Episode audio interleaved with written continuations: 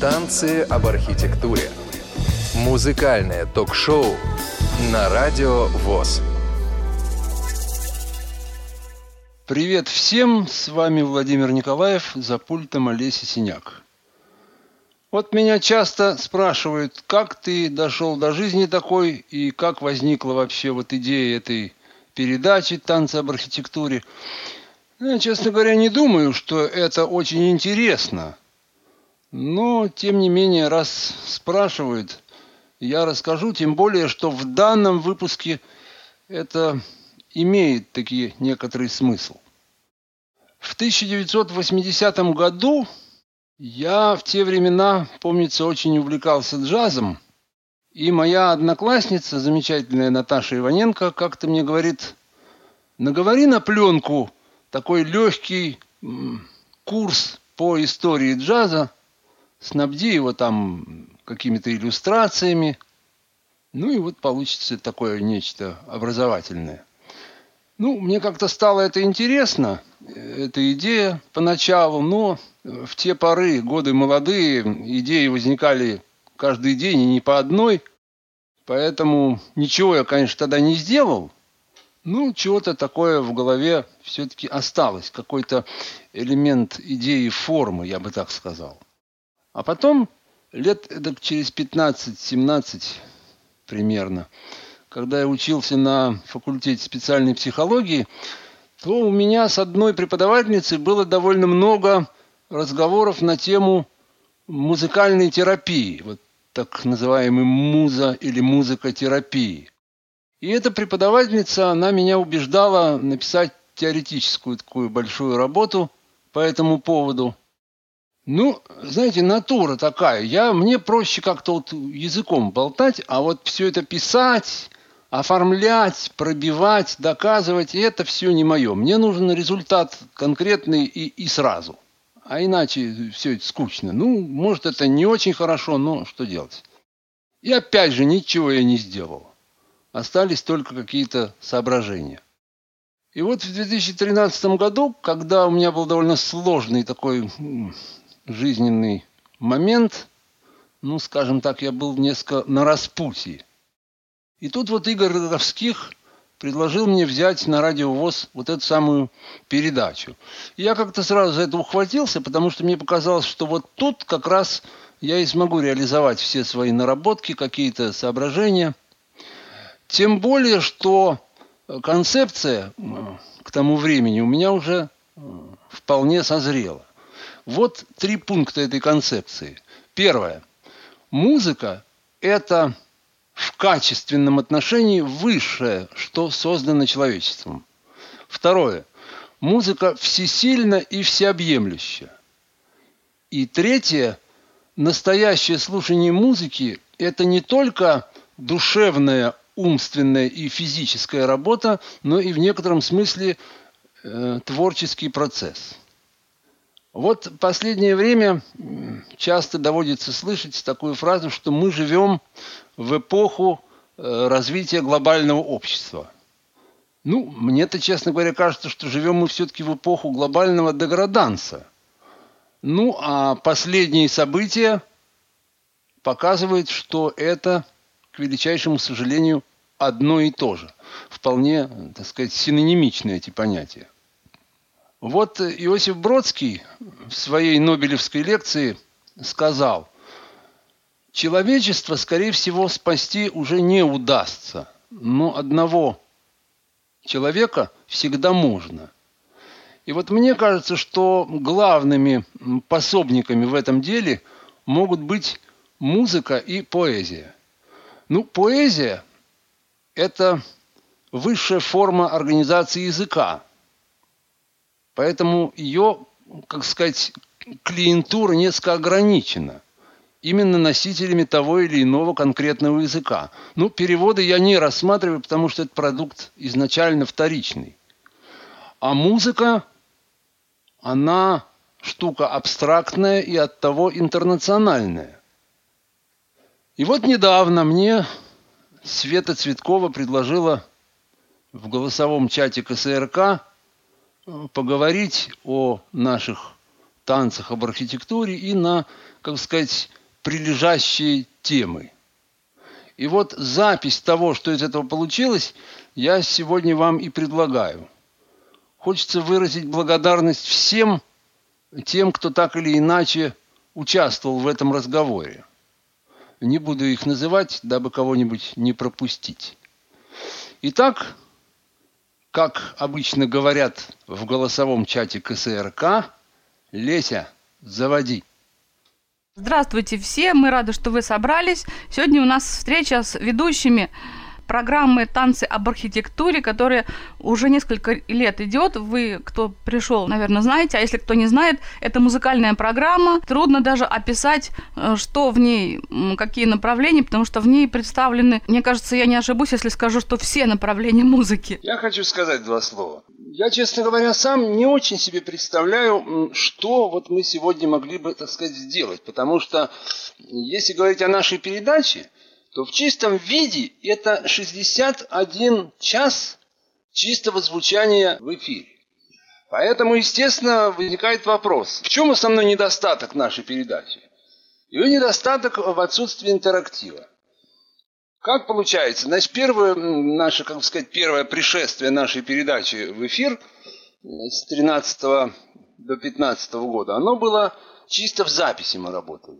Потом у нас был некоторый перерыв, который в два раза превосходил время работы нашей передачи в первом его пришествии. И потом по просьбам трудящихся и по еще всяким различным соображениям мы э, в начале 2018 года снова вышли в эфир и решили работать в прямом эфире, попробовать. Ну, в первую очередь, мне было просто самому интересно попробовать, что у меня и у нас из этого получится.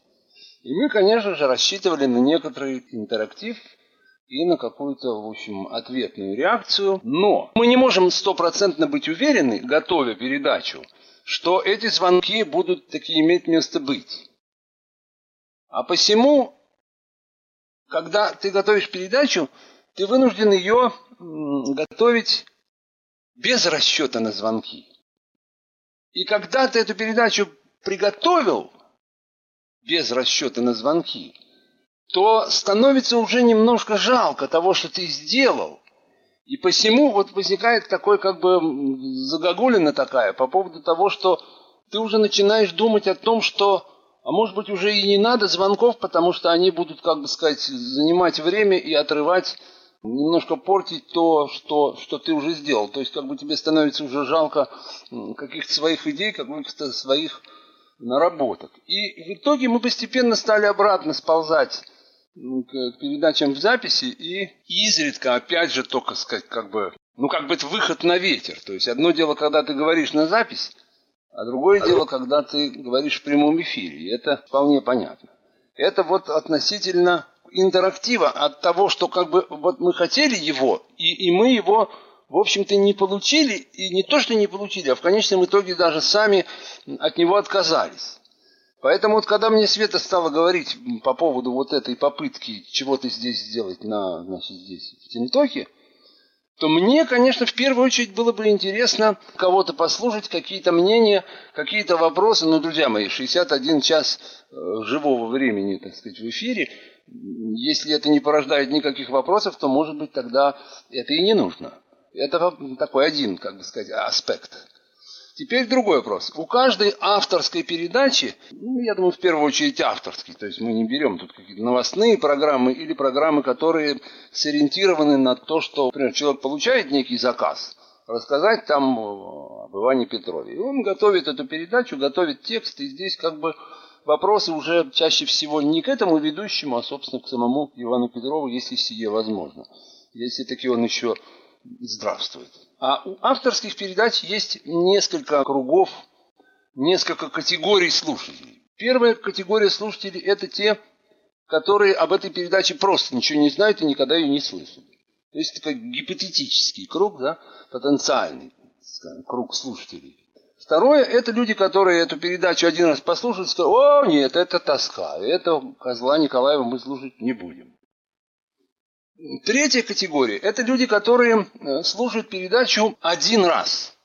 один раз, и у них может быть разное мнение, там все это такое, но это этим, как сказать, однократное прослушивание передачи. Четвертая категория – это люди, которые слушают ее углубленно, скачивают, э, там возвращаются к каким-то выпускам, еще чего-то такое. Это четвертая категория, разумеется, самая для нас дорогая. И в нашей передаче, ввиду ее специфики, потому что, ну, действительно, очень трудно себе представить человека, ну вот мне даже самому, хоть я сам такой, но мне очень трудно представить ну, большое количество таких людей, которые бы э, воспринимали музыку в целом, не деля ее на жанры и не деля ее на какие-то... Вообще ни на что ее не деля. То есть, как сказал великий физик Николай Тесла, он сказал, материя вторична, первичная энергия.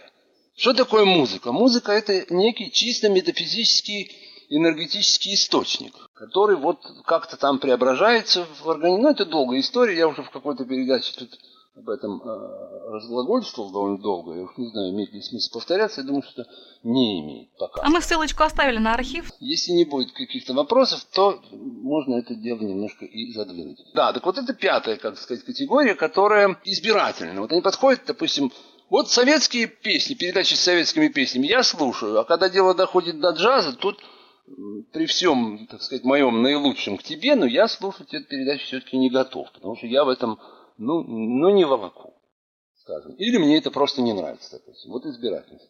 Хотя я знаю несколько человек, которые слушают наши передачи вообще не из-за музыки, а чисто из-за нашей болтовни. Это, конечно, это немножко скептически тут я подхожу к подобной публике, но такие люди есть, и я несколько таких человек знаю. Вот, собственно, то, что я хотел сказать, как бы в качестве такого, ну, не то чтобы вступления, а то, чтобы какого-то такого э, попытки куда-то вообще вкатиться. Не, неведомо куда, как всегда, неведомо куда. Я не знаю, я не вижу, сколько там человек, что там и как. Сейчас не смотрю. Поэтому вот мне, честно говоря, первым делом, интересно было бы, вот если... Вот мы не можем производить здесь голосование, допустим, да? Как, какие люди к какой категории из выше мною перечисленных и означенных относятся. А посему, значит, вот мне кажется так, я бы сделал. Сейчас нам Света что-нибудь такое поставит послушать, и в это время вот тот, кто сейчас находится в наших, я так понимаю, не очень пока широких рядах, ну попробуйте что-нибудь спросить, попробуйте как-нибудь нас направить, потому что я, в общем-то, как бы Э, ну, 62 передачи уже направляю куда-то чего-то. Ну, попробуйте теперь, ну, ну нас-то со Светой куда-нибудь направить хотя бы каким-то вопросом, каким-то комментарием. Вот, Свет, запусти нам что-нибудь. Сейчас я попробую поставить песню, и мне интересно, понравится ли вам песня. Почему-то я вот никогда не слышала, хотя творчество этого исполнителя я очень люблю, а может быть кто-нибудь скажет, я думаю, что точно скажет, вот «Черный маг». Наверняка же скажет, и кто это поет, и о том, знает ли он эту песню. Там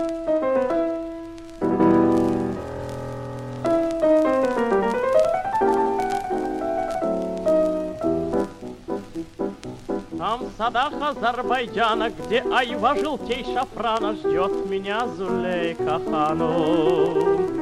Станом тоньше кипариса и лицом нежней нарцисса Гюлем Зулейка хану. И в глазах моих не померкнет образ милой и дорогой Зулейка.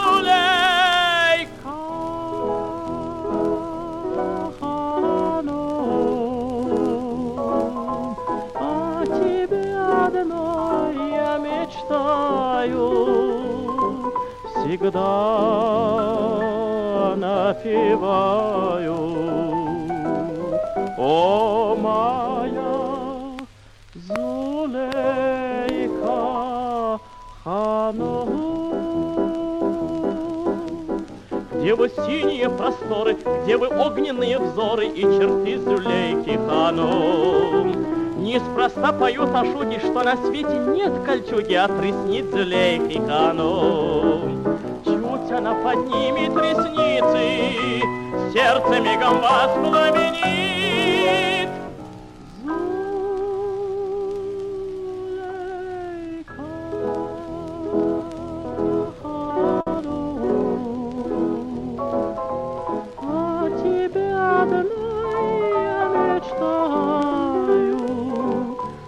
всегда напеваю. О, моя Зулейха Хану.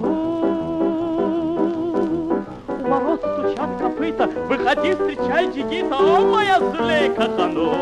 Я привез тебе, родная, весь родных Дуная и любовь злейка Хану. Так налей шампорского в чаши и подай дымящийся плав. Зулейка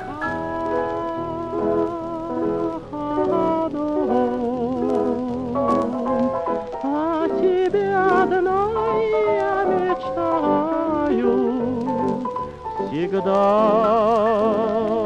напеваю. О,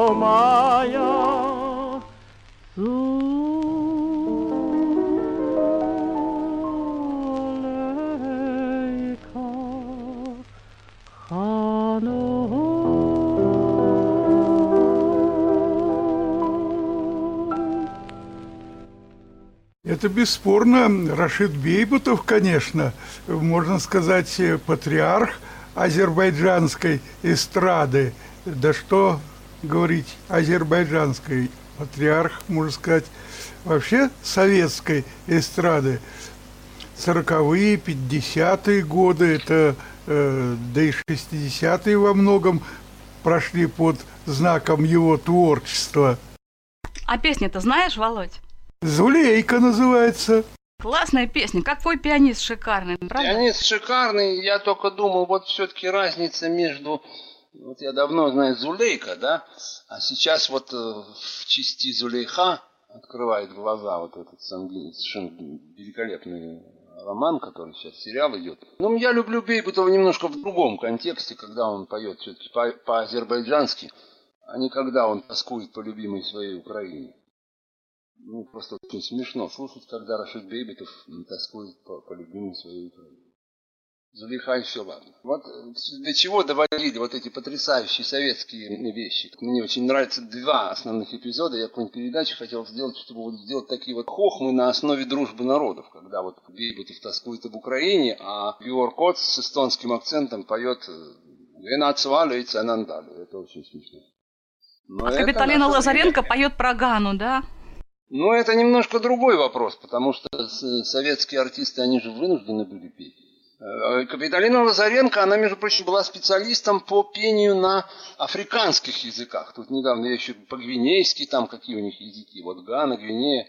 И вот она так мастерски это все там мбонгает. Как это там? Там же Так она не одна. мбонга, там.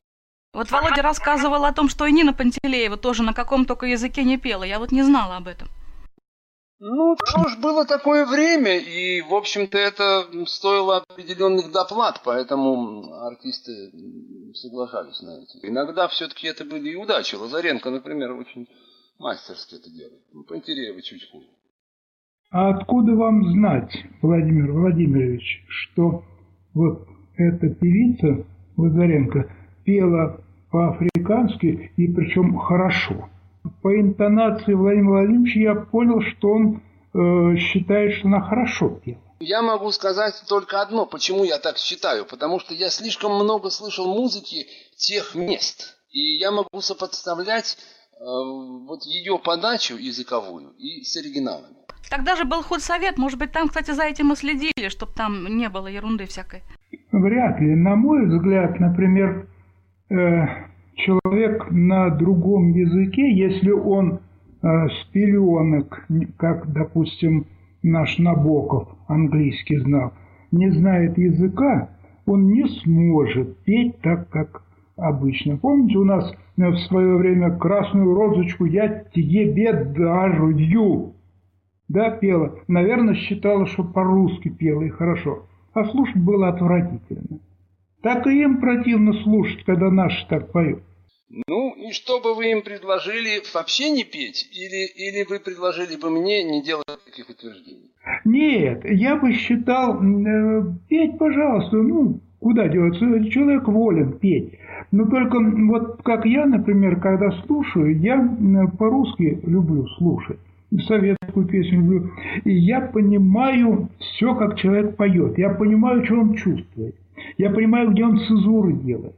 Я понимаю, он даже подсознательно их делает, потому что, может быть, неумышленно, но он их делает, потому что он чувствует слово и чувствует музыку. Но это эксперимент тоже отчасти же. Тоже человеку интересно где-то на другом языке спеть. Ну а что, пусть поет. Это понятно. Здесь я хочу сказать от себя, вот по собственному опыту, то есть когда я пел в Израиле и, и в общем мне говорили, что ты поешь совершенно без акцента. Жалко, что здесь нет никого знающего иврит. Вот Света поставила бы ты что-нибудь хотя бы вот в моем я? мнении. И это, но впрочем, этого можно и не делать. Можете мне поверить на слово, что мне так говорили. Ну, а вы уверены, это что зависит- вам искренне говорили? Здесь, значит, э, никогда никто ни в чем быть уверен не может. Это исключено. Дело в том, что здесь все зависит от еще слухового как бы восприятия. И все-таки я поставлю. Правда, я песню э, поставлю, ну, не очень простую. Очень такая песня, полотно, я считаю, такое эпическое, которое написал композитор Мордехай Зайра. И мы это записали, ну, в каком году? В 2006, наверное, дома. Ну, в общем, как могли, так и сделали.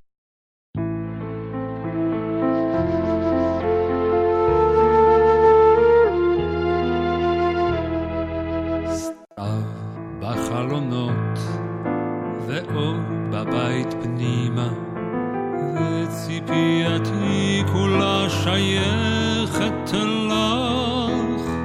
את הבוששה לבוא ימים ימימה. מה דבר תאמרי לשקט שהושלך?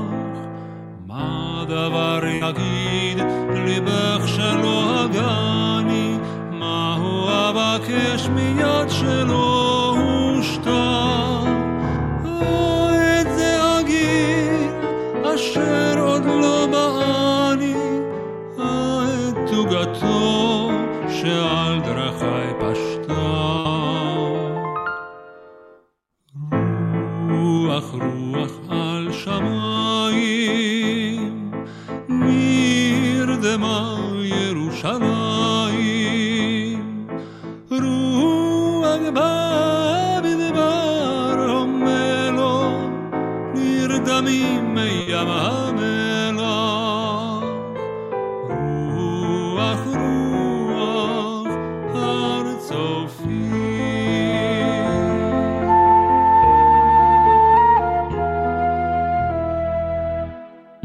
ימיי הלכו מבלי לדעת אנה. כל פזמון בפי תרועת תעניה. אל תבכי להם ואל תצאי הגנה. אל נא תאספים אחות רחמניה גם אקראך וקריאתי נואשת לצבון ימי את אל תושיטי יד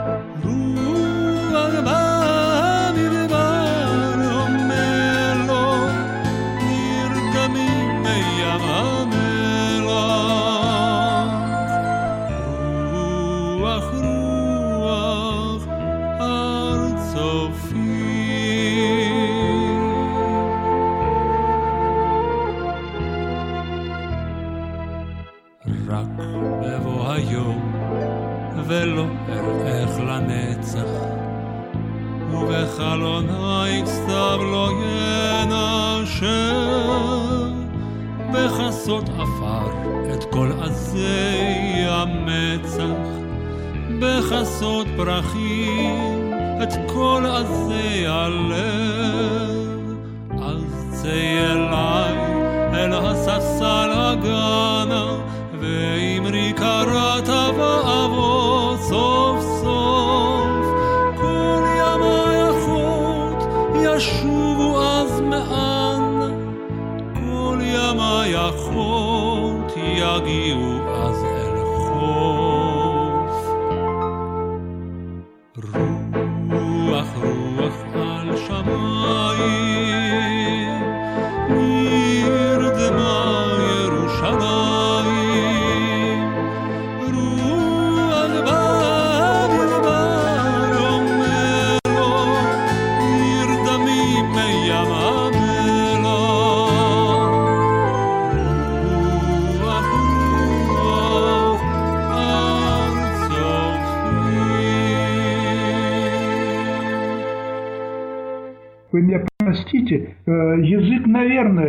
или как, я не понимаю. А по пению, по-моему, прям родной брат Хохол поет. Вот мне кажется, что тут как раз не важно, на каком языке. Просто песня, она когда красивая, то она и, в общем, и тут уже и воспринимается чисто музыкальный материал. А это Володя пел, я так понял? Ну, укра... Ну, нет. манеру украинскую, вот я, ребят, украинских вот такое, именно вот м, чистота голоса, пение, вот, ну, такой вот на украинца похож. Так что вот тебе, Володя, мнение. Ну, песня красивая, не согласитесь ли? Ой, я в этом мало понимаю, честно говоря. Хотел Вот- бы добавить, что если вот эта, допустим, песня, она не так технична, но мне кажется, она более, на, более национальна, более похожая. А в предыдущей песне была как бы за, замес такой, с, такой с русский, там ля соль фа ми, и, и гармония там такая более популярная для тех времен. А про что предыдущая песня была? Про любовь. Я хочу сказать, что очень точно здесь подмечено по поводу национального характера, потому что Мордехай Заира, вот этот композитор израильский, он э, тут, тут все довольно точно подмечено. Он, он из потому что- Киева же, да? Да, Мордехай Заира, он работал в Киеве сапожником, а потом в Израиле стал композитором. Так что тут и, и, Молодец, и Юрий. протокол есть, и, и- и национальный характер. Все молодцы, что называется. А я, к слову, скажу ну, просто комплимент, может быть, вот Светлане сделаю. Как-то вот на прошлом э, из квартиры она пела. Э, пела м, это что-то арабское. По-моему, очень трудный вокал был. Но она э, вот пела, и э, что характерно, не ушла из тональности. Я на, это, обра- на этот плюс обратил внимание присутствующих. Володь, я пела, знаешь что, я Дануга. Акапелла. Э, я что-то не понял, что какая-то какая песня? Это... Я Дануга Гайтала. Я Дануга Гайтала. А, ну она... Ишлюэс Гадба. Да-да-да, я понял. И она э, в конце не удержалась, видимо, и щелкнула по ноте, узнать сама, ушла или нет. А я это подметил и публично огласил вслух, чтобы все обратили внимание. Это я тебе просто рассказываю, Владимир, Ильич, что у нас было. Ну, ей Да. вообще Володя, грешно как бы из тональности выпадать с абсолютным-то слухом. Да всякое бывает, ты знаешь, Чё от Саша погоды. только в одном канале говорит. Ну так все-таки, я так понял, все-таки по поводу передач, вот как какие-то ну, провокации будут или все-таки, к величайшему сожалению, их не будет? Товарищи, давайте смелее. Ну не может быть, чтобы вот 14 человек прям никто ничего не слушал, никто ничего не, не в курсе. Ну, ну, ну завалите вы нас как-нибудь, чем-нибудь. Ну, поставьте нас куда-нибудь в тупик, я не знаю. Ну хорошо, для начала вопрос.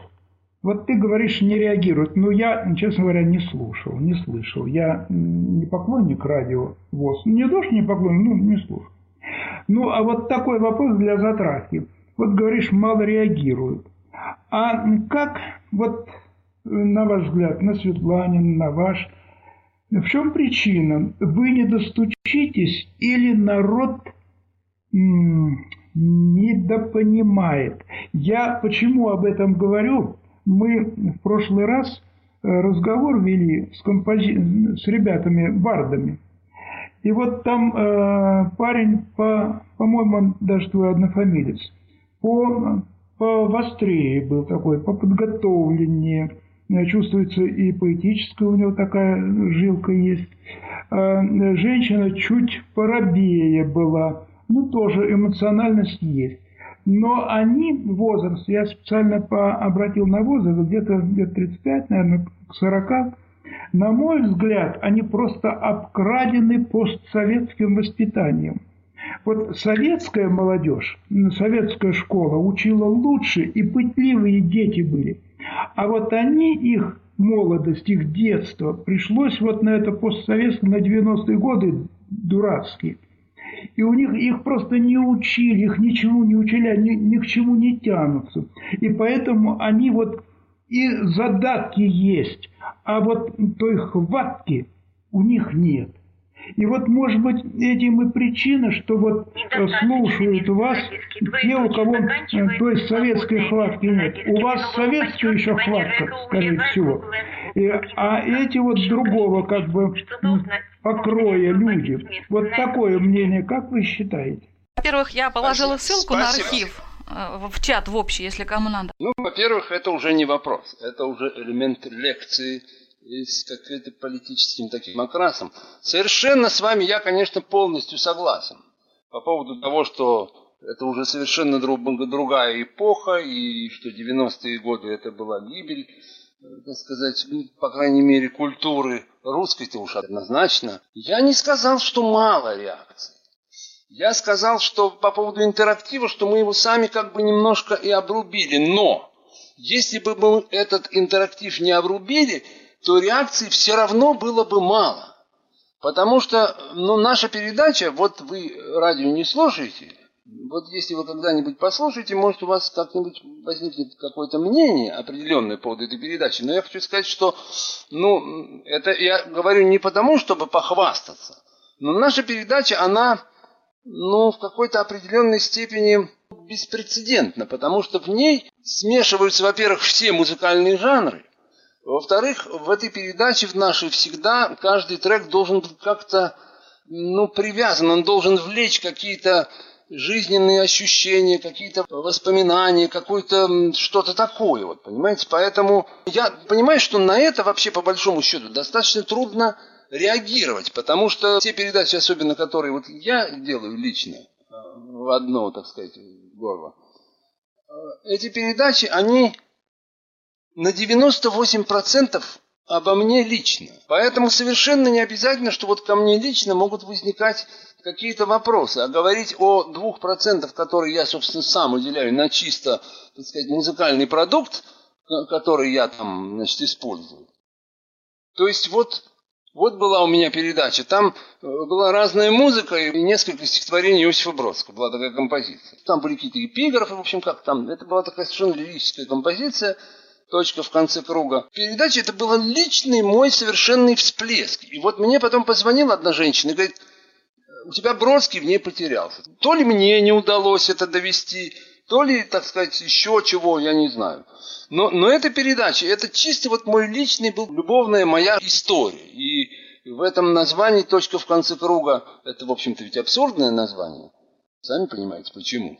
Но дело в том, что в этой передаче была использована строка Бродского «Точка всегда обозримей в конце прямой». То есть это тоже абсурд. И поэтому я взял вот такое тоже абсурдное название. Теперь-то я уж по прошествии многих лет могу сказать, что еще я это взял название только лишь потому, что это было зашифрованные инициалы человека конкретного, к которому я этой передаче обращался. То есть, понимаете, тут какие еще вещи? На самом Тут деле вот- я хочу сказать, если можно, что это все, конечно, хорошо, что Володя говорит, и все правильно, но все-таки, если архив обозреть в целом, то там передачи самой разной направленности все-таки, и не только как бы Володины авторские, но и вот сейчас недавно вышла очень хорошая двухсерийная передача, посвященная Вере Матвеевой, известной всем исполнительнице автор, авторской песни. И много-много было других хороших тематических передач по Островскому. То есть любители ретро, я думаю, что найдут, что послушать. Но это не реклама, просто те, кто не знают контента передач, я вот хотела сказать, что там, в общем, она довольно-таки, вот, палитра-то тем, ну, довольно серьезная. А вот лично Ну да, мое давай. мнение по поводу передач. Я, конечно, далеко не все передачи слушал, но вот те, которые я слушал, я ловил себя на мысли, что я в каждой передаче что-то узнаю для себя новое, то, чего я раньше не знал. Хоть какая-нибудь изюминка, хоть одна, но она обязательно была. И вот самое странное, что вот этот познавательный момент, он как-то не генерирует каких-то вопросов, что ли, чтобы потом как-то выходить на обратную связь, чем-то там интересоваться. То есть вроде передачи, они имеют как бы законченный характер, то есть цель, которая ставится в передаче, она достигнута. А самое главное то, что это слушать интересно. Вот эти две передачи о Верочке, если их вот слушать-то по-настоящему, то это, ты сказала, не авторский. Это как раз самый, что ни на есть авторский. Потому что, ну вот тут, понимаешь, тут Верочка, она, конечно, здесь главная героиня. И это понятно. И разговор там в основном идет. Но ведь о каждой героине и о каждом герое можно говорить исключительно со своей точки зрения. И эта точка зрения моя, поэтому я зубами грызть буду, если кто будет возражать, что это не авторское. Все, извиняюсь. Короче говоря, я хочу вот что сказать. Вот тем э, слушателям, которые были на так называемом квартирнике у нас с Александром, я говорила о песне э, Дина Оливьери, вот, которая была с итальянским, потом с французским текстом, потом в исполнении Ефрема Флакса, и я просила вас найти исполнение Алексея Усманова, кто мог бы найти, и говорила, что это очень редкая запись. И я вот эту запись нашла и хочу предложить вашему вниманию, если вы не возражаете. Нет, конечно. И здесь песня называется не «Не грусти», там «Не приходи», как это было, а называется «Прощание».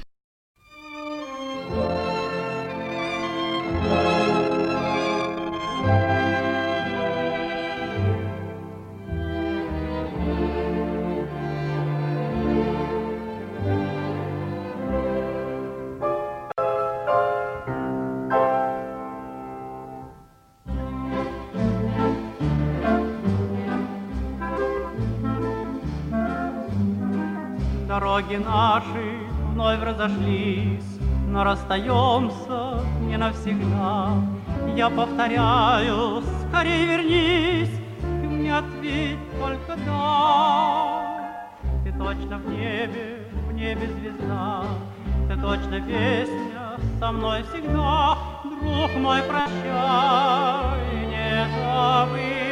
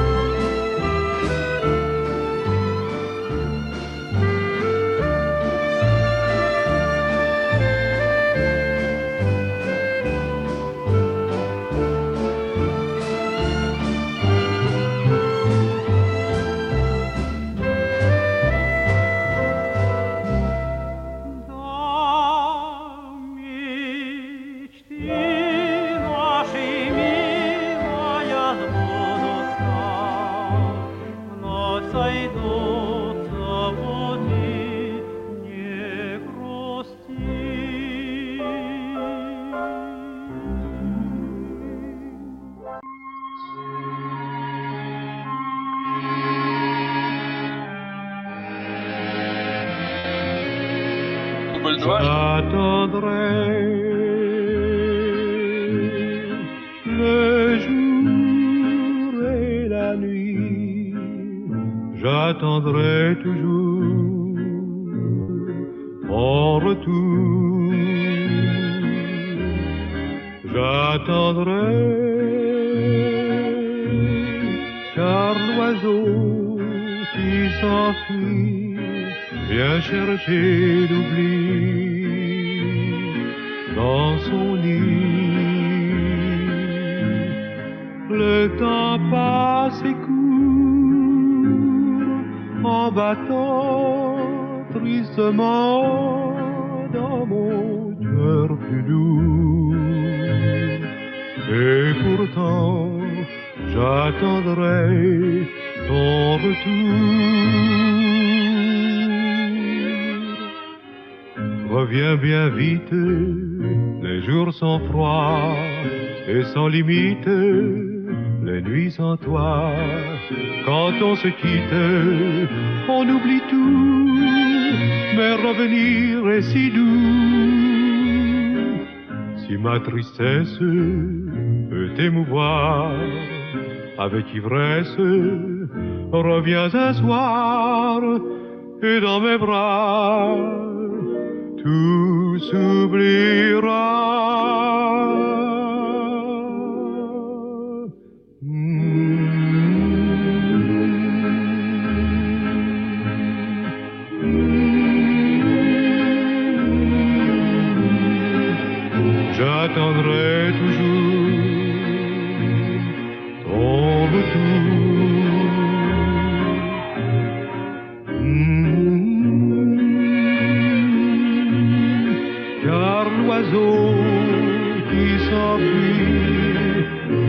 Chercher l'oubli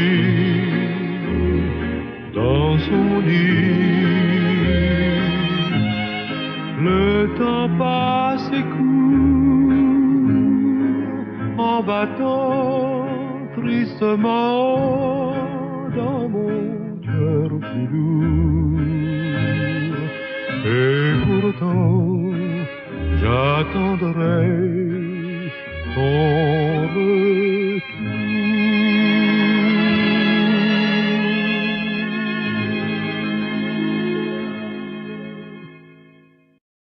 Здесь целый букет впечатлений.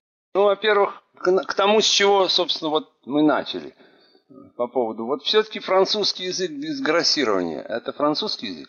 Это раз. Да, конечно, французский. Нет, ну правильно, французский. Но вот он вообще французский без грассирования или не французский? Володь, а как вот на иврите пели? Человек поет с буквой «Р», а потом он начинает тут же после выступления пения говорить и начинает картавить. Это то же самое, потому что «Р» оно неудобно в это таком не то, это не то. Свет, Оно нет, это неудобно. не то. Даже по-английски поют. Вот по-английски классики поют все время с буквой «Р», с твердой. Ну а кто это пел вот сейчас у тебя? Это пел Жан Саблон. Не француз, да? Француз. Не грассировал. Француз, да. Это известный очень французский э, шансонье. Я, я вот с таким никогда не сталкивался, чтобы француз пел по-французски. Может, у них там в каких-то провинциях вот это... А в южных а, провинциях, вот картавость Долида, меньше, она ж не да? грассирует. Есть Да. там в- в провинциях, да, где нет вот такого отчаянного. Ну, вот видишь. значит, вот вы видите, как интересно, это две разных песни получилось, обратите внимание. Ну, а Усманов, это, конечно, Алексей Усманов, это такой, в общем-то, советский певец. Я как-то его больше представляю там, когда он поет э, «Березы, березы», вот это Марков Радкина песня, вот там в дуэте он поет. А здесь он как бы немножечко не в своей тарелке, но он все-таки, что-то ему удалось. Как-то немножко даже посвинговать маленько, но, но все-таки он не, не свингует, все-таки он поет как советский. Ничего не поделаешь, вот получается. Ну, вот школа самые- такая. Да, это получается такой немножко как бы вот вроде бы не нонсенс, но, но немножко такая вот смесь, как сказать, э, ну, бульдога с носорогом. Ну, вот тоже такой. А мне Все это приятно. все равно это лучше. Правильно, правильно. Правильно, все равно это, и, и мне приятно, все равно это лучше, чем то, что сейчас звучит по радио. Это без договора. Может быть, к нам какие-то, если вопросы есть, ну не по передаче, а вообще, может быть, что-то поставить. У нас, в принципе, много чего есть, так по жизни накопилось. Ну и вообще вы как-то так можете вполне задавать нам любые вопросы. А вот точка в конце круга, это она в архиве вот этой вашей а, танцев об архитектуре имеется? Конечно, там все передачи. Это выпуск номер 10. Я-то хотел сказать, что это, конечно, хорошо. Вот там сделал передачу, там получил какие-то мнения, ну, сам как что-то, какой-то определенную заряд. Ведь каждая передача, если ты ее делаешь, собственно, от души, она тебе тоже дает определенный заряд. Но вот если бы, я даже не знаю, как этого достичь, но вот если бы вот такой сделать бы здесь хотя бы в этом Тинтоке какой-то такой, ну что ли, ну не то, что клуб любителей танцев об архитектуре, это было бы уж, может быть, слишком, а вот такой клуб любителей музыки, собираться бы там, скажем, по вечерам, вон тут сколько комнат с нулями, небольшим кругом. По себе чувствую, что я сегодня не готов в полной мере воспринимать вот то, что говорится об этой передаче, потому что я ее практически не слушал. Но теперь у меня появилась такая задача послушать эти передачи, чтобы иметь более адекватное представление обо всем этом и тогда уже только составить свое мнение. Ну, насколько это нужно, насколько это актуально – Э, чтобы не уподобляться советским деятелям, которые говорили, я Солженицына не читал, но я его осуждаю, или там наоборот восхваляю. Поэтому э, все-таки надо вернуться к началу, послушать все это, чтобы потом более ну, аргументированно поддерживать ту или иную точку зрения. Э, Владимир вот э, меня что, меня очень заинтересовало и радует то, что именно вы хотите высказаться. Э, ну вот, как, как бы это сказать? Вы как-то сказали, что я вот э, высказывал, для меня музыка все, я вроде и то, и то, и то всеохватывающий. Знаете, когда, может быть, вот тут вы не нашли отзвука, потому что шли во всех направлениях, а когда человек, так сказать, сам идет в никуда, и его никто не понимает, можно вот так сказать. А, и другое, допустим, вы вот сейчас говорите, вот нужно целенаправленно попробовать музыку собраться тематически, прочее. Вы интуитивно хотите получить ответ, э, и хочется высказаться, и на диалог вызвать людей, а никак оно не получается. Вот я это в вас чувствую, и это очень похвально, очень здорово. И вот э, прошу вас, э, ищите, ищите, нужно, людей нужно поднимать, потому что народ мертвяки какие-то, я же чувствую. Я скажу, значит, вы говорите по поводу того, что воспринимать музыку в целом – это идти в никуда. Это неправильно. Это не значит нет, нет, никуда, я, никуда. Я извиняюсь, я, наверное, не так сказал. Не воспринимать музыку в целом. Э, я так понял, что вы говорите, что я и то, и то могу, и то, и то пропагандирую, и то, и то, э, ну, вроде бы как предлагаю. То есть в разных направлениях растекаетесь. А это люди не всякие понимают, ведь это очень широко. Людям надо более узко, наверное, чтобы получить ответ. Вот что. Понимаете, узости у нас полно в средствах массовой информации. А посему я хочу сказать следующее. Поскольку эта передача моя авторская, то меня вообще, когда я ее готовлю, я вообще никогда не думаю о слушателе. Потому что, делая авторскую программу, думать о слушателе – это последнее дело. Ты никогда ничего хорошего в результате не сделаешь. Поэтому у меня есть собственная концепция.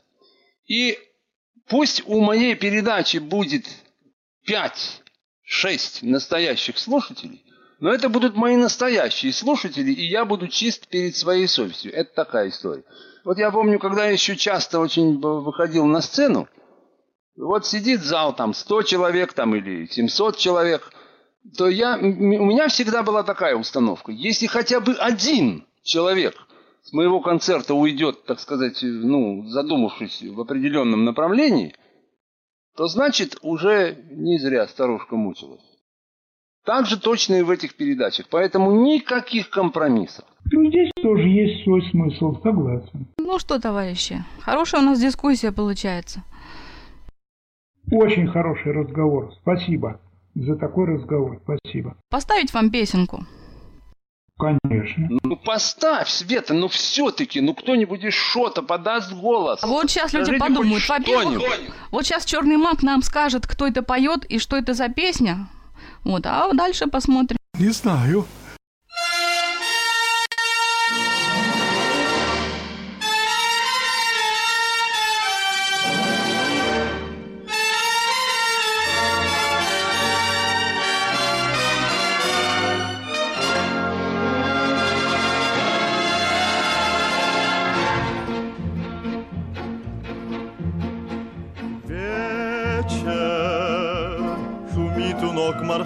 Прибой. Грустно поют о прошлом волны. Здесь мы встречались каждый день с тобой. Ясен был простор голубой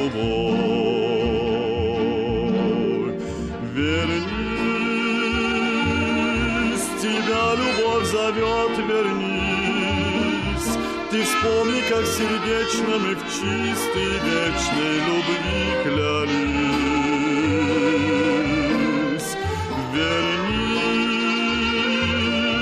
я вновь и вновь зову, вернись. Одно твое ли слово вернет нам снова любовь и жизнь? Прихожу я каждый вечер к месту нашей первой встречи в тишине Мечтах я снова там с тобою Голос твой сквозь шум прибоя слышен мне. Вернись,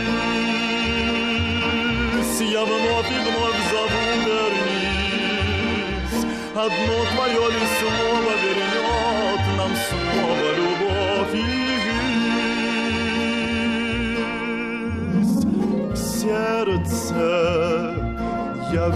от друзей таю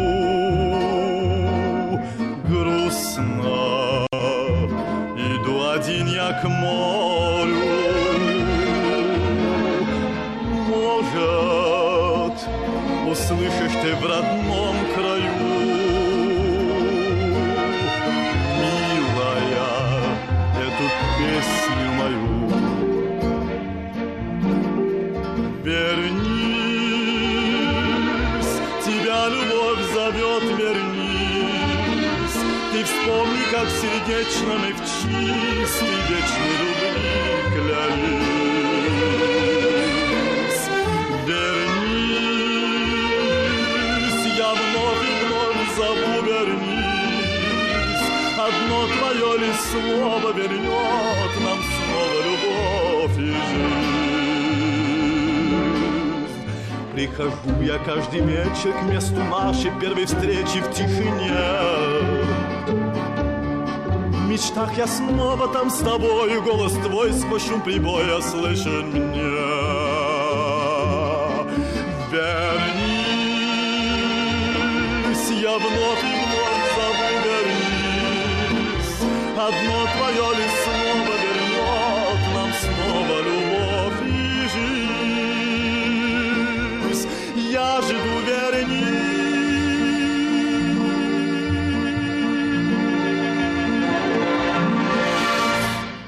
Я помню, в молодости, то как же, конечно, пели, нравилось очень. Но автора и певца не помню, не знаю. Эта песня какая-то, опять же, не русская. Вот я знаю, что ее Глен Миллер играл. Не знаю, честно говоря, надо бы почитать, кто ее написал.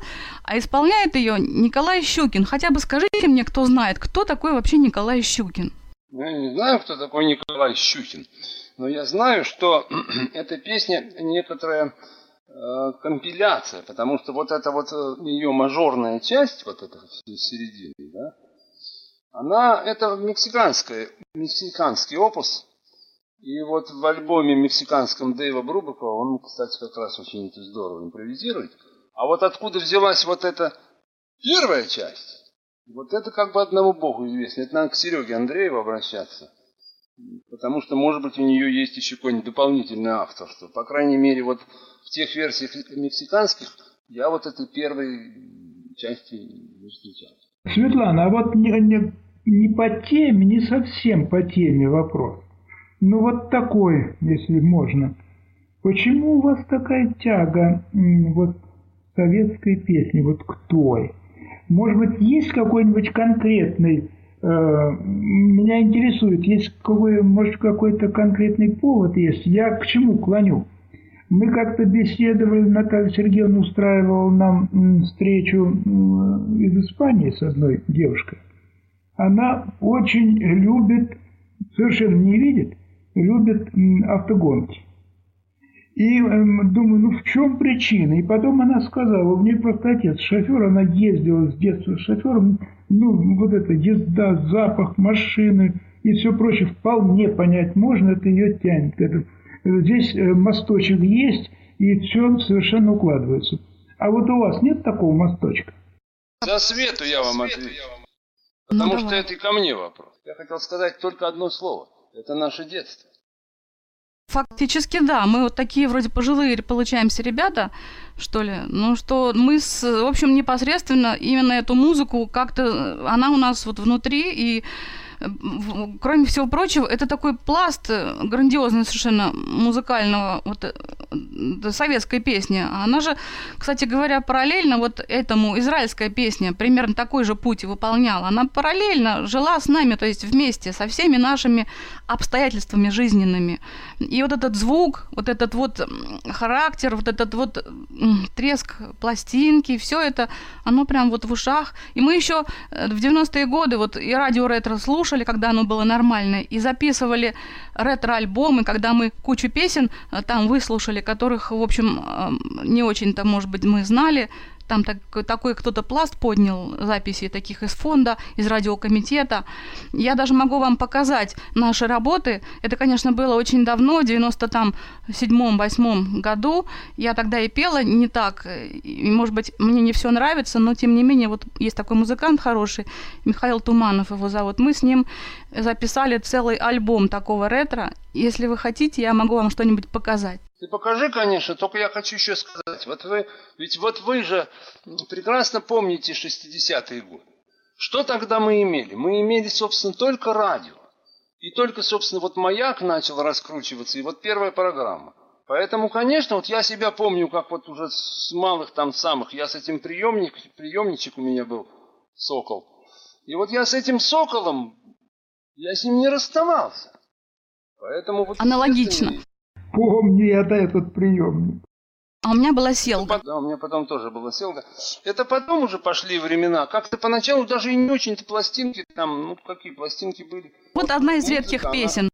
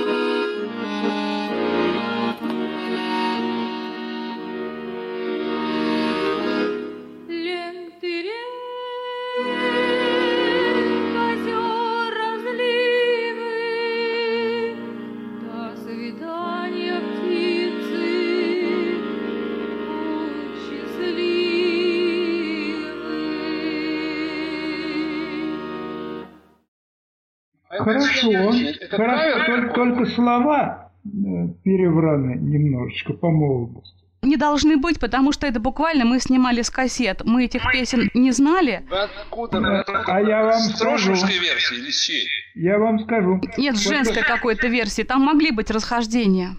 Может, Просто разные транскрипции. Но вот я слышал э, текст в другом порядке. Возможно, спорить не буду, но просто у нас негде было взять их больше. Вот сами мы не могли переврать, потому что мы не знали этих песен. А мы снимали это с того источника ретро, который тогда вот звучал в 90-е годы. Кто а- автор это? К сожалению, Кто-то из нет. наших Там Айвазян или кто-то такой? А черный маг Это- знает, нет? Нет, я просто хотел привлечь ваше внимание к другой очень старой песне. Я ее слышал в нашей Серафимовской школе, тут девочка пела ее. Э, Знаю, что музыку написала Зара Левина, стихи написала А- Агния Барто, и, э, значит, там такие, э, вот первый куплет – Кружатся пары под музыку вальса, нарядная елка сияет в углу. Ты сегодня отмыла чернила на пальцах, ты сегодня снегурка на школьном балу. Потом там еще куплеты и последний куплет. Сверкают на елке стеклянные кони, э, нарядные кони. Кораблик плывет по стеклянной реке. Нет лучше снегурочки в нашем районе, тебя уверяет маркиз в парике. Он в маске нарядной, в серебряной куртке, с тебя он не сводит сияющих глаз.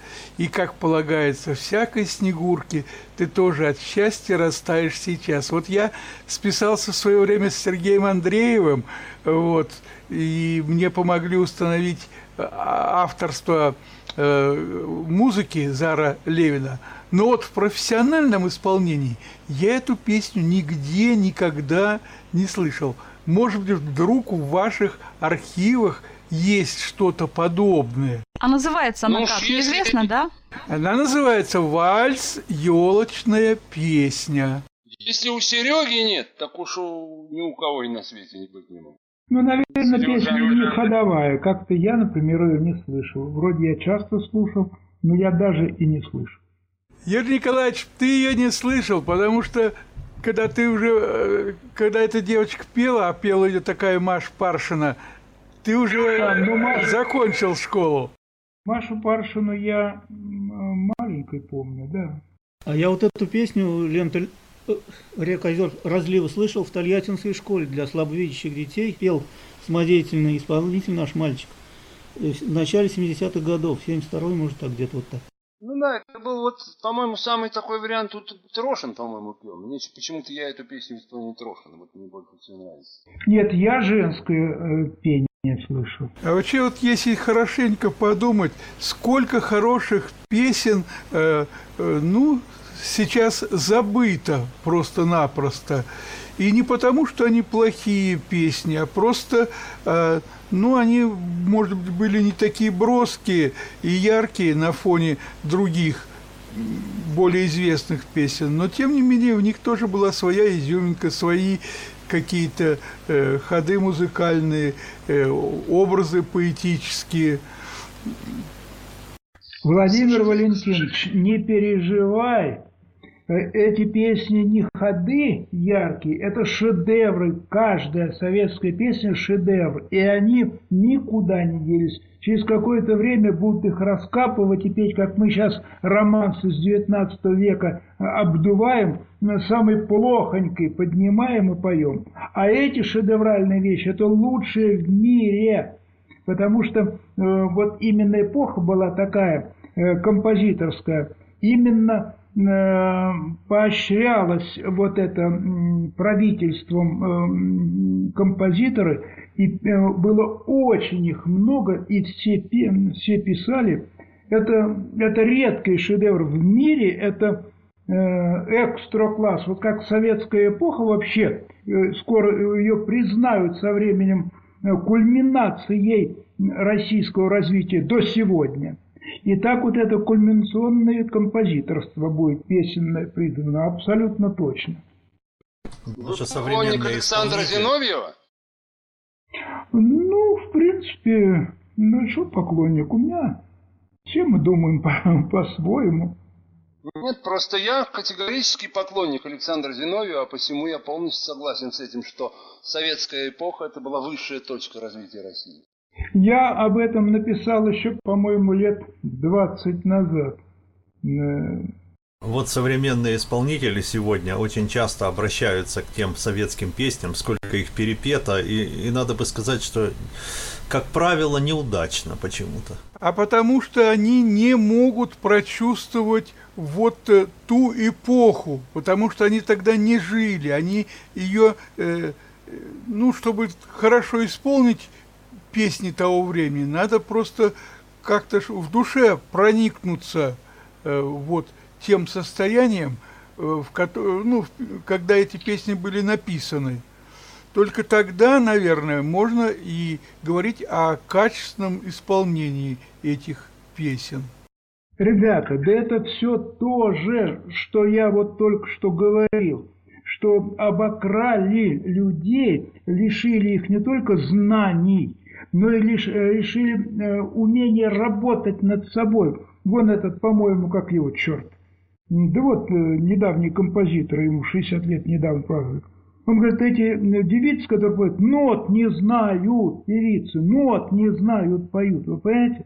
Это же народ очень поверхностный. Это все вот это вот постсоветская порча людей. Когда войдут в ум, когда почувствуют себя э, творческими людьми, тогда и поднимут, и тогда споют со вкусом. Ну, тут насчет нот, это, пожалуй, я бы не стал так категорично делать, потому что вот я, например, считаю, что я счастлив. Вот мне уже, слава богу, не не 20 лет, не 40. Я счастлив, что я не обременен музыкальным образованием. Потому что нет догм, есть свобода. А важнее свободы только еще раз. Свобода и еще раз. Причем Ну, это- не внешне. Другое дело, но если ты учишься в учебном заведении, ну вот не знаю, что сейчас, кстати говоря, очень модно, то это, по-моему, вопиюще. Просто Все равно, что учиться в университете на физика, не уметь писать, считать и не знать цифр. Думаю, да. Да, это как основа математики. То есть каждый раз, когда нам преподаватели приводили в пример какие-то задачи по гармонии, какие-то решения, приводили какие-то пьесы, произведения, которые писали э, композиторы, которые жили там в 17-18 веке, и каждый раз была оговорка. Ну, вы знаете, а потом это вот этот канон, он был отменен, а потом церковь была против, потом церковь была за, и, в общем-то, особых каких-то ограничений в целом, если так э, сделать экскурс в историю, он как бы не просматривается. Как говорил великий Дизи Гиллеспи, услышал три удара ногой об пол и начинай. Нет, здесь тоже есть своя логика, конечно, вот в вашем суждении. Тут и шо люди есть? Чё они голосов не подают? Подайте голос, люди, которые еще не сказали ничего. Они еще не созрели, потому что у каждого человека рано или поздно появляется то, что он хочет сказать, и тогда он говорит. И и я думаю, что они, и пусть не сегодня, но завтра найдут, что сказать, за или против. Олег А, вы Вячеславович, вот реабилитировали. вы как мой первый ученик по аранжировке. Вы же помните, какую вы песню стали аранжировать из какого кинофильма? Вот скажите нам, пожалуйста. Нет, просто я хотел сказать, что я не совсем согласен, что вот эти там сейчас такие песни, вот эти они золотые, а современные будут. Я думаю, что лет через 30 будут также по современным. Это же, наверное, была такая же попса, как и сейчас. Просто, может быть, э, было отбор был как бы у нас больше, это потому что там, ну, не все выходили, как сейчас, допустим, захотел, слепил и вышел сразу. А там и с образованием надо было, и правильно там, чтобы все это дыхание и прочее. Но, допустим, сейчас современные, да, они относятся уже, ну, никак. Мне тоже не нравятся эти песни слюнявые. А да, я думаю, то через 50 лет, кто вот сейчас, молодежь, она будет говорить, вот, может быть, раньше тоже такие были, что-нибудь новое. А это грустно то, что вы сейчас сказали, потому Нет, ну раньше композиторы ж Если- были, о чем вы говорите? И сейчас Если есть. сейчас- Нет, я не думаю, что сейчас, вот знаешь, что все вымерло. Просто они излагают это немножко в другом стиле. Вот я сейчас слушаю вашу передачу, да, и вот у вас даже само ведение передачи, вот знаете, как на радио «Свобода» раньше, вот этот, так все, и темпоритм другой немножечко, и интонации, так все душевно. Это значит, та-та-та-та-та-та-та-та-та-та, без остановок, пауз никаких нету, грузит, грузит, грузит, потом, Соня, а что говорили? А, ничего не помню. Да, Русский язык, между еще, прочим. еще, еще надо, чтобы кого-нибудь задирать, понимаете? Вот так вот, чтобы не просто, а просто провел интервью, там рас- рассказали, что все, если так, то это ерунда. Надо, чтобы вот ш- какой-то найти такой, что там плюнуть там или что-нибудь там. Тогда нормально. Интрига, черный пиар, да? Да, да, да. Вот это больше сейчас на это смотрят. А То здесь есть- у вас прям так хорошо, ин- интересно. И вот Владимир Владимирович мне нравится по, по интонациям, по манере высказываться. Вот это, знаете, как я раньше давно слушал Радио Свобода, вот там ведущие вот этих джазовых программ каких-то там тоже так все обстоятельно все рассказывали. Благодарю вас, однако. Я качну в вашей передаче, послушаю. Интересно. Ну вот, нас прибавится А вы, а вы еще не слушали их до, вот, до сих пор? Нет, знаете, как-то что-то мимо проходило. Ну вот видите, цель Так, нашего уже двоих мероприятия... завербовали. Да, расширить круг слушателей передач. Ну, нельзя же сразу все обнять. э, э, Поэтому что-то проходит мимо, но вот потом, благодаря э, вот таким передачам, как сегодня, привлекается внимание. Ну и кто знает, что мы там потом отыщем внутри этих передач. Это уж другой вопрос. То есть камень в воду брошен, да? Ну да. Я не думаю, что надо так вот говорить. Вот раньше было, что все круто, а вот сейчас все плохо. Мне кажется, какие-то... Я думаю, что и раньше было мусора много, столько же, как и сейчас. Просто это надо отсеивать, как вот эти вот песни, они отсеяны уже, как Света собирает вот по крупицам все вот эти, то, что хорошее. А сейчас тоже много, но оно отсеется, и останутся то, что будет тоже потом крутиться и говорить, что вот это тоже песни времени. Нет, ну что касается Светы, то тут, э, конечно, у Светы, вы извините, чего только нет. У меня, вот знаете, как-то сложилось так, что у, у музыки нет стиля. Вот я не понимаю вот этого как бы понятия, оно у меня немножко размыто. Любимый композитор, любимая музыка, то есть вот такого немножко у меня нет. И музыки настолько много, всякой, и в разных, так скажем, стилях. То есть э, по крупицам приходится собирать и то, и другое, и третье. И, конечно, в итоге получается такой замес. Олег зовут, э, который сейчас говорил. Да. Я хочу вам сказать, что совершенно согласен вот по поводу мусора, который был. Вот недавно буквально меня приятель натолкнул на рутрекере на такую э, значит, раздачу антология советской песни.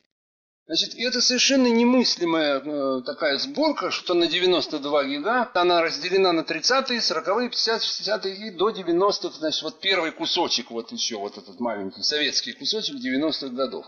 Но я, честно скажу, первое, что я сделал, я решил это скачать, это первое. Второе, качая, я сразу же удалил 80-е, 90-е годы. Вот, ну, это вот одно хочу сказать. Как бы это уже первая пристрастность. Я скачал, значит, вот эти пять сборок. Это, совершенно, это оказалось 68,5 гигов. Ну, не хохры-мухры. Значит, что-то там 10,5 тысяч песен. Я стал просто вот, ну, я встаю рано, у меня как бы такой график, ну, такой. Я с утра вот просто включаю и, начал я отслушивать эти диски. И вот буквально вот те, те слова, которые вот вы, Олег, говорили сейчас, я могу совершенно точно повторить. Потому что байды там, конечно, немерено. Но эта байда все равно лучше, чем нынешние песни.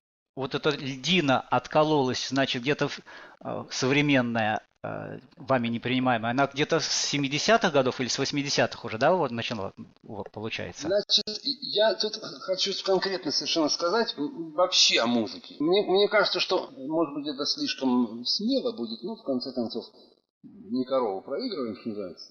Можно на это и внимание не обратить, но я скажу свое мнение. Мне кажется, что 80-е годы, по большому счету, это уже не о советском э, периоде разговор был, а вообще. Что 80-е годы это был в музыке вообще период по большому счету провальный. По нескольким обстоятельствам. Во-первых, вот эта ритмическая такая основа, вот, собственно, мне кажется, что музыка диска, она стала первым таким звоночком к, к музыкальному деградансу.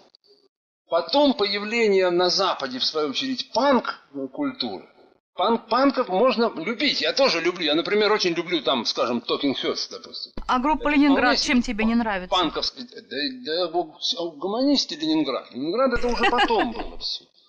Хотя Ленинград это великолепная группа. Хорошая группа, панк-рок. Это, это изумительная группа, и что бы они там ни пели, в общем, этот Серега Шнуров, это, это великолепная группа на самом деле. Но это уже, понимаете, когда мы говорим о советской песне, мы именно говорим советская песня. Когда мы говорим о всевозможных вариантах рока или чего-то такого, мы уже не говорим чаще всего песни, мы говорим музыка. Вот кто-то ведь слушает песню исключительно ради текста. То есть его музыка, она как бы очень косвенно касается. Вот он ее слушает, ему нравится этот певец, ему нравится этот текст, ну и а на аранжировку подавляющее большинство людей внимания ведь не обращает. И поэтому, если, например, эта музыка, какая-то песня исполняется в инструментальной интерпретации, то основная масса людей ее уже из родную-то не, не, не примут. Понимаете, какая вот, к сожалению, получается история? Это говорит чисто об уровне восприятия. И вот эта вот вся ритмическая основа, это первый звоночек пред музыкальным вот этим временным, ну, не, может быть, не деградансом, это я, может быть, грубо сказал, но перед каким-то спадом.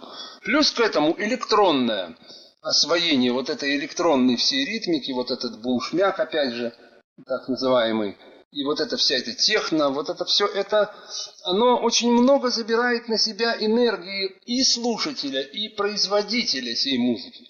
Поэтому, если вы проанализируете даже рок-музыку 80-х годов, то это самые провальные годы. То же самое было и в советской песне. А поскольку советская песня, она не оттуда она. То есть она все, что, все, что вот она брала со стороны, вообще России свойственно неумение брать со стороны. Все, что Россия берет со стороны, приходит в нее в искореженном и исковерканном виде. Поэтому часто у нас, например, говорят, что вот есть люди категорически, мы вот не приемлем рок, допустим, да, совершенно не приемлем. Ну, имеют право. Мне в этом плане очень нравится вот Юрий Маркович Нагибин, наш величайший писатель. Он совершенно четко сказал, рок – это музыка другого поколения. Я его, так сказать, не, не, не понимаю, я его и не выступаю против него. Я не говорю, что я что-то не приемлю или там что-то такое. И вот э, в России, к сожалению, посмотрите, что произошло после вот этой самой Горбачевского предательства. Ведь и перекос в музыке, музыке начался раньше значительно. Вот он где-то в 70 правильно, но я уже, понимаешь... Влияние, да, западной культуры, вот оно наложило вот такой отпечаток. То есть начали э, течь наши границы, так сказать, через границы начала проникать какая-то музыкальная культура западная, а далеко не вся, не в полном объеме. И мы начали как, идти на поводу. Вот для нас это было тогда новое, казалось это прогрессивным как-то и так далее. И вот оно, собственно, и погубило советскую ну, Много и хорошего пришло. Понимаете, так какая вы послушайте, вот ты... у, вас же в вашей музыке, вот в э, ретро, да, у вас же тоже вот эти обороты джазовые, блюзовые, так мы их тоже с, как слезали. Так нельзя категорично получается... говорить. Нет, Слушайте, товарищи, а давайте... Обороты, обороты это может быть, обороты может быть. И потом джаз, он все-таки, ну, ну, более все-таки это доступная вещь, потому что джаз, в джазе гораздо большую роль играет личность. А почему же у нас в России есть личности, которые сумели это принять? В роке все-таки личностное начало меньше. Вот почему у нас советский рок, собственно, в основном в подавляющем большинстве, он, как бы сказать, э, базируется на бардовской все-таки песне. Что Боря Гребенщиков, что Цой был, что Юра Шевчук. Все вот эти ребята, ведь их основа Ну да, Гребенщиков много слушал, он много знает. Да у Но нас, по сути, основе рока-то его- нету, господи, о чем вы говорите? Вот. Потому что рок это музыка не наша в обществе. Мы можем ее любить. Но мы не можем ее...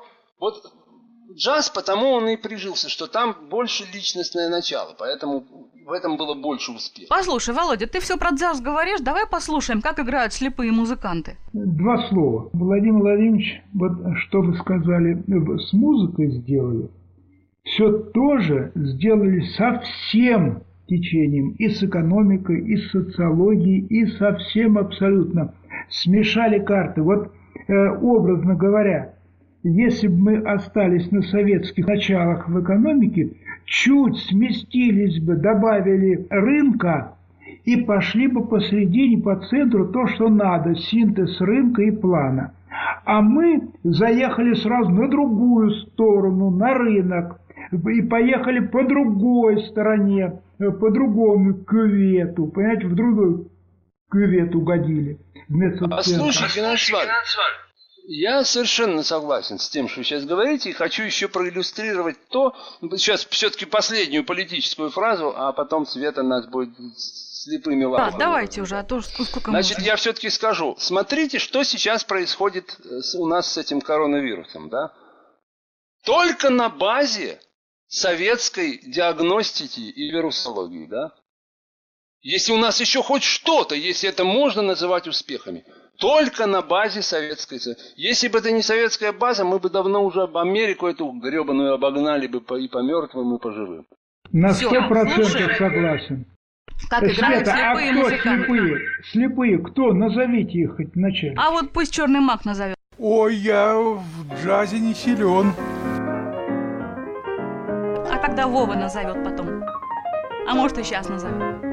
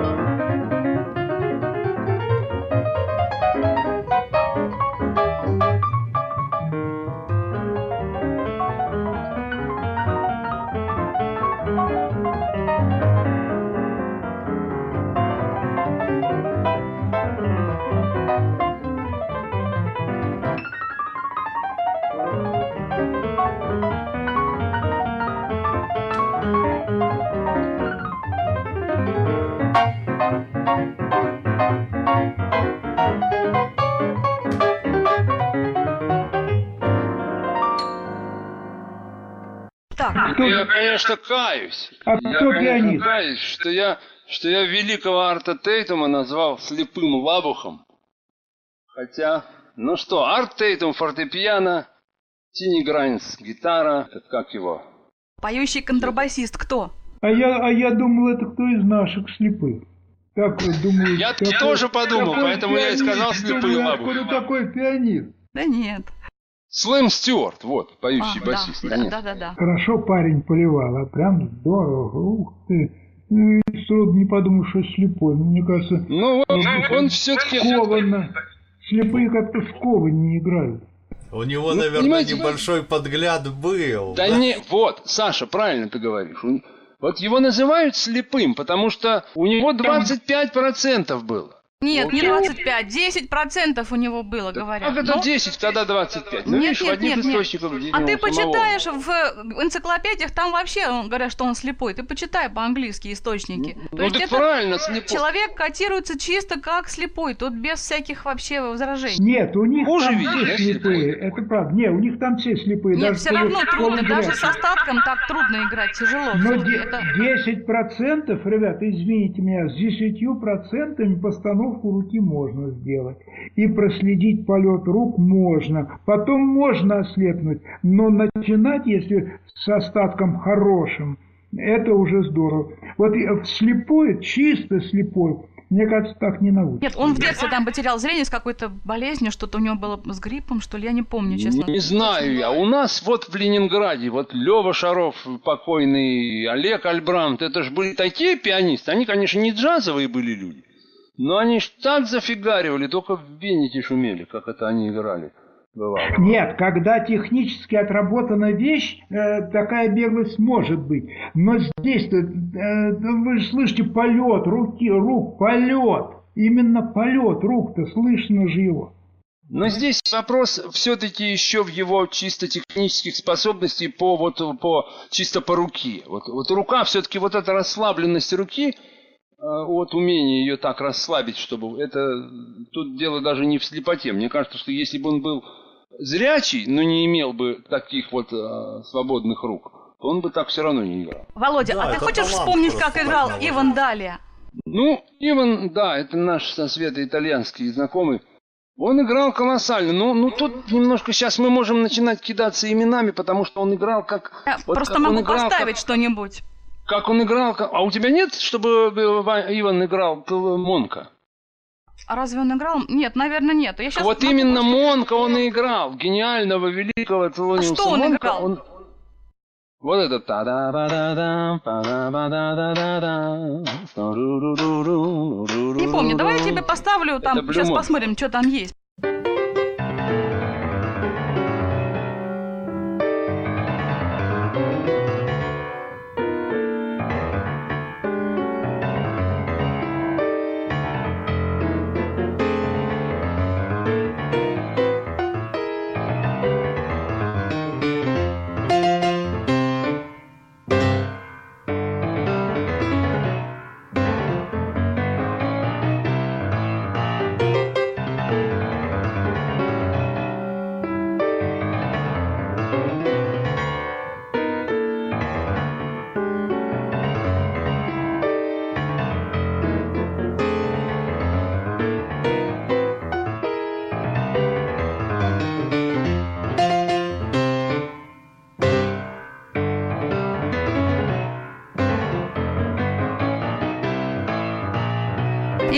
Пробегусь.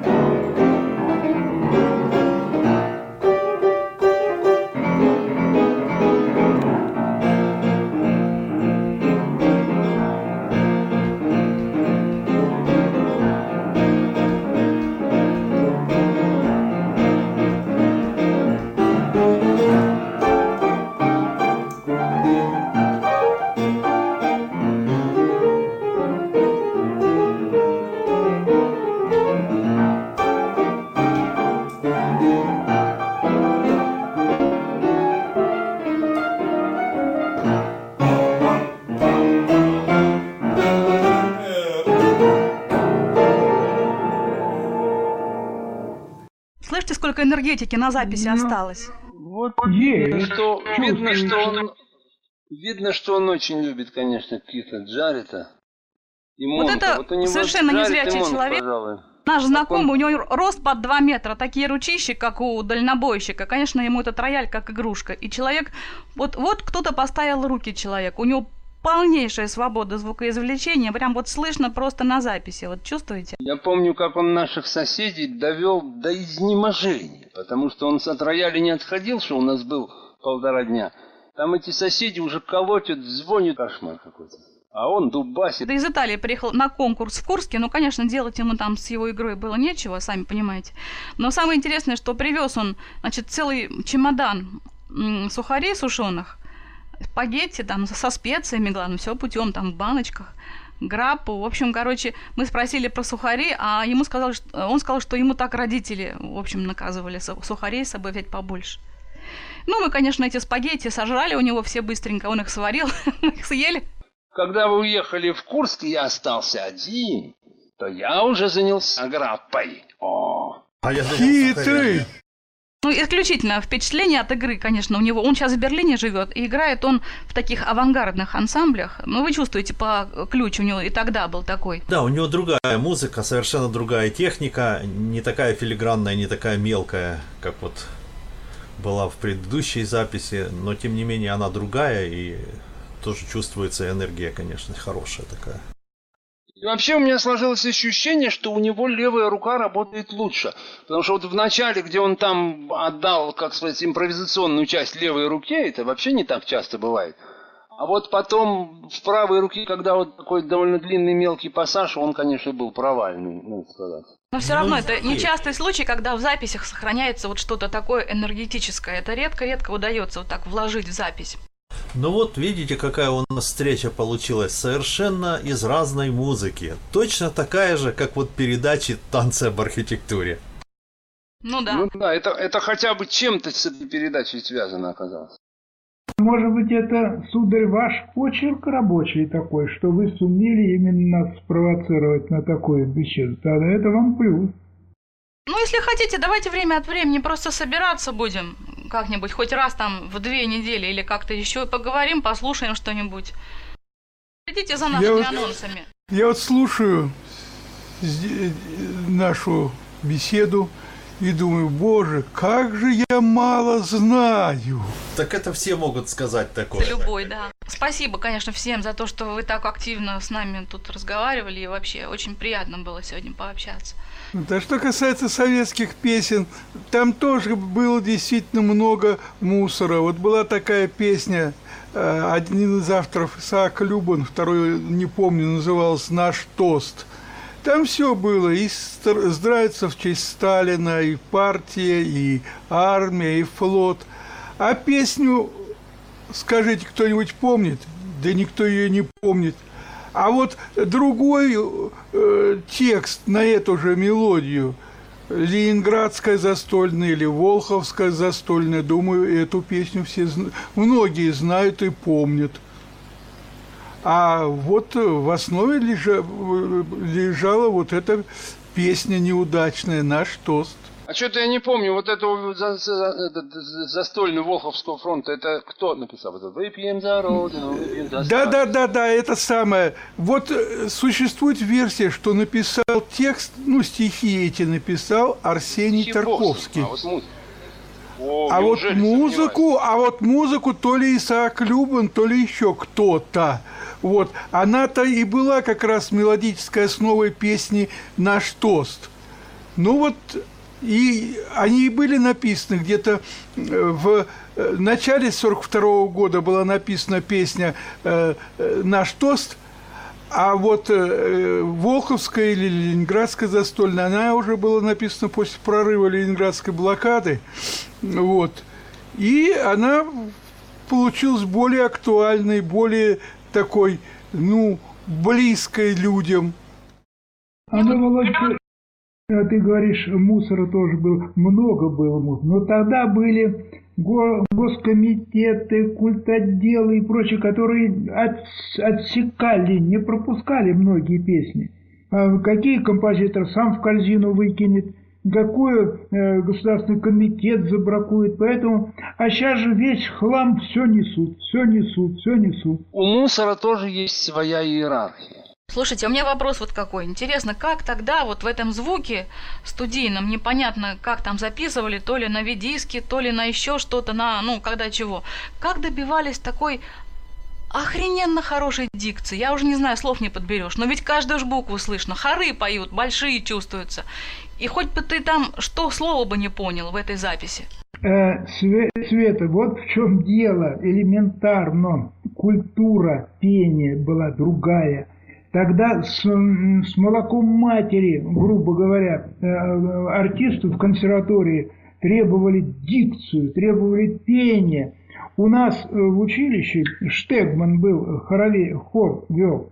Вот кто Курское училище заканчивал, они могут знать это. Так он э, требовательность адская была каждому в хоре, везде адская, это же советская требовательность была. Вот тогда и было. А сейчас же никто ни с кого ничего не требует. А вот меня удивляет, вот, ну, что касается вот этих деталей отработки хоров, во-первых, и руководители были там хорошие, и отбор был, и требования были. Но вот меня все-таки удивляет, вот иногда все-таки прорываются, вот я сейчас слушал вот эти вот наши советские песни, и вот, допустим, там куда смотрели худсоветы, например, Ружена Сикора. Но она, конечно, может быть не, не русская по национальности, но ее родной язык все-таки русский, и жила она все-таки здесь. И вот когда она поет «Где б ты не был, мой друг», так мне да, просто да. становится худо. Или, например, Лариса Мондрос поет но это уже немножко другой вопрос. Это уже вопрос о текстах песен. Когда она поет «И зазвенят по шпалам поезда». Я думаю, это уже Московский экспресс после теракта может по шпалам Зв... звенеть. Звени звончей, да. Поезда звенят по рельсам все-таки. И вот проходит это такое тоже, вот это абракадабра вся.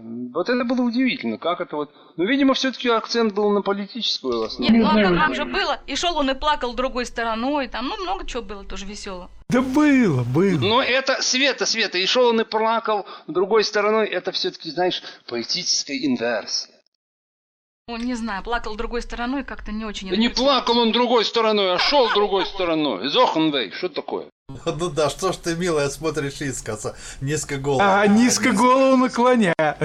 Ну да, это образ такой, изворот такой. Все равно поем и будем петь эти подмосковные Конечно. вечера. И Хоть там ну, что, хорошая песня, но вот эта фраза э, да, «Рассвет конечно, уже все заметнее», так, пожалуйста, будь добра, это вообще мне нас. Это паузы не, не сделанные плохо. Ну, Бывают да. такие паузы, которые вот э, песенные они, а в тексте они не предполагаются. Поэтому вот такая нестыковочка. Мне, например, вот тоже до сих пор э, стоишь ты голову задрав.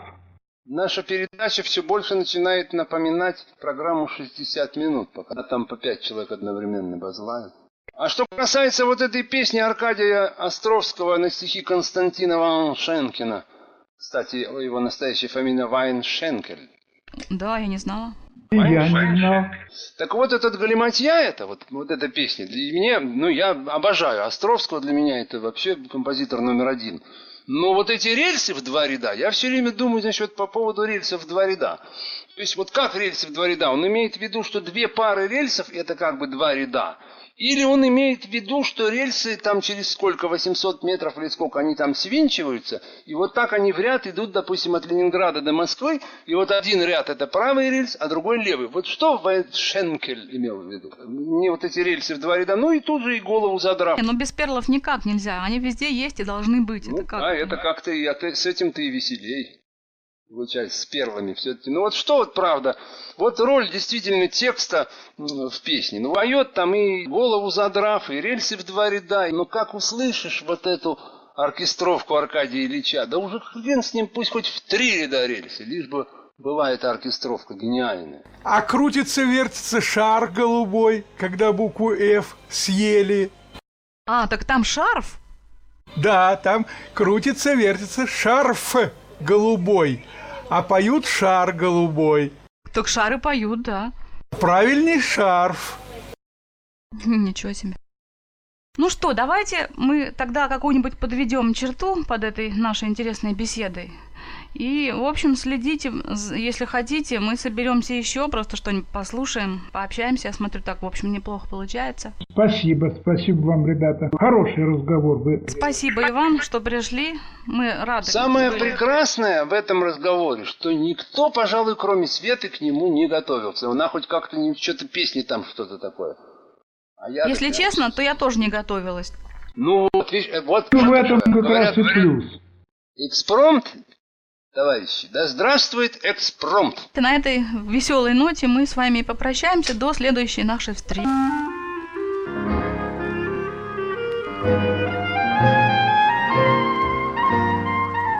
Не забыть мне никогда глаз любимых синеву и весеннюю листву в нашей роще не забыть никогда никогда тишину родной реки, звезд далеких огоньки, этот вечер не забыть никогда.